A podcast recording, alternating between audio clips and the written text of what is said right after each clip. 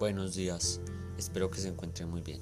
Mi nombre es Harold Andrés Senado Márquez, soy del grado 10-13 y hoy estaré hablando acerca de Immanuel Kant. Immanuel Kant nació en 1724 en la ciudad de Königsberg, murió a los 80 años, venía de un hogar severamente cristiano y para él y su filosofía era muy importante su propia religiosidad. Él decía que era importante salvar la base de la fe cristiana. Kant fue un filósofo profesional y decía que debemos de tener en cuenta los dos puntos de vista de todo, porque cada uno puede tener algo de razón. Por ejemplo, la percepción y la razón, o que el mundo tiene un principio o que no tiene.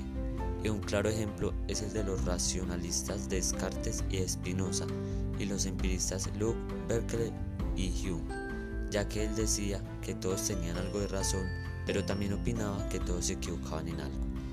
También decía que hay determinadas disposiciones en nuestra razón y que estas disposiciones marcan todas nuestras percepciones, es decir, todo lo que vemos lo percibimos ante todo como un fenómeno en el tiempo y en el espacio.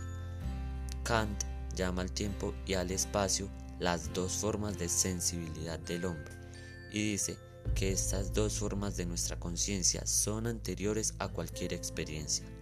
También dice que no solo es la conciencia la que se adapta a las cosas, las cosas también se adaptan a la conciencia. Kant separó la cosa en sí y la cosa para mí, porque nunca podremos saber del todo cómo son las cosas en sí, solo podemos saber cómo son para nosotros.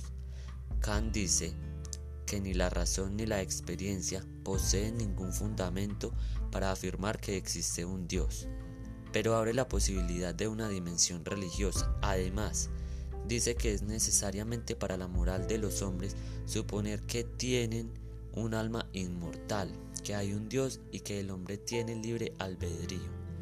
Esto se puede comparar con la vida de ahora, ya que todo lo que él afirmó se practica, porque las personas tienen el libre albedrío del que tanto hablaba y también las personas tienen claro de que hay un Dios y que tenemos almas inmortales. Para Kant, la regla de oro expresa lo mismo que la ley moral, porque las personas que debemos de hacer lo que queremos que nos hagan. Kant divide al hombre en dos, porque dice que el hombre tiene a la vez un cuerpo y una razón, es decir, los seres humanos no somos únicamente seres con sentido, sino que también somos seres con razón.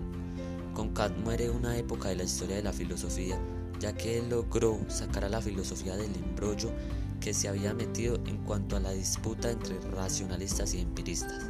Cabe resaltar que Kant es una especie de padrino de la idea de la ONU, ya que él siempre dijo que los países deberían estar unidos. Muchas gracias.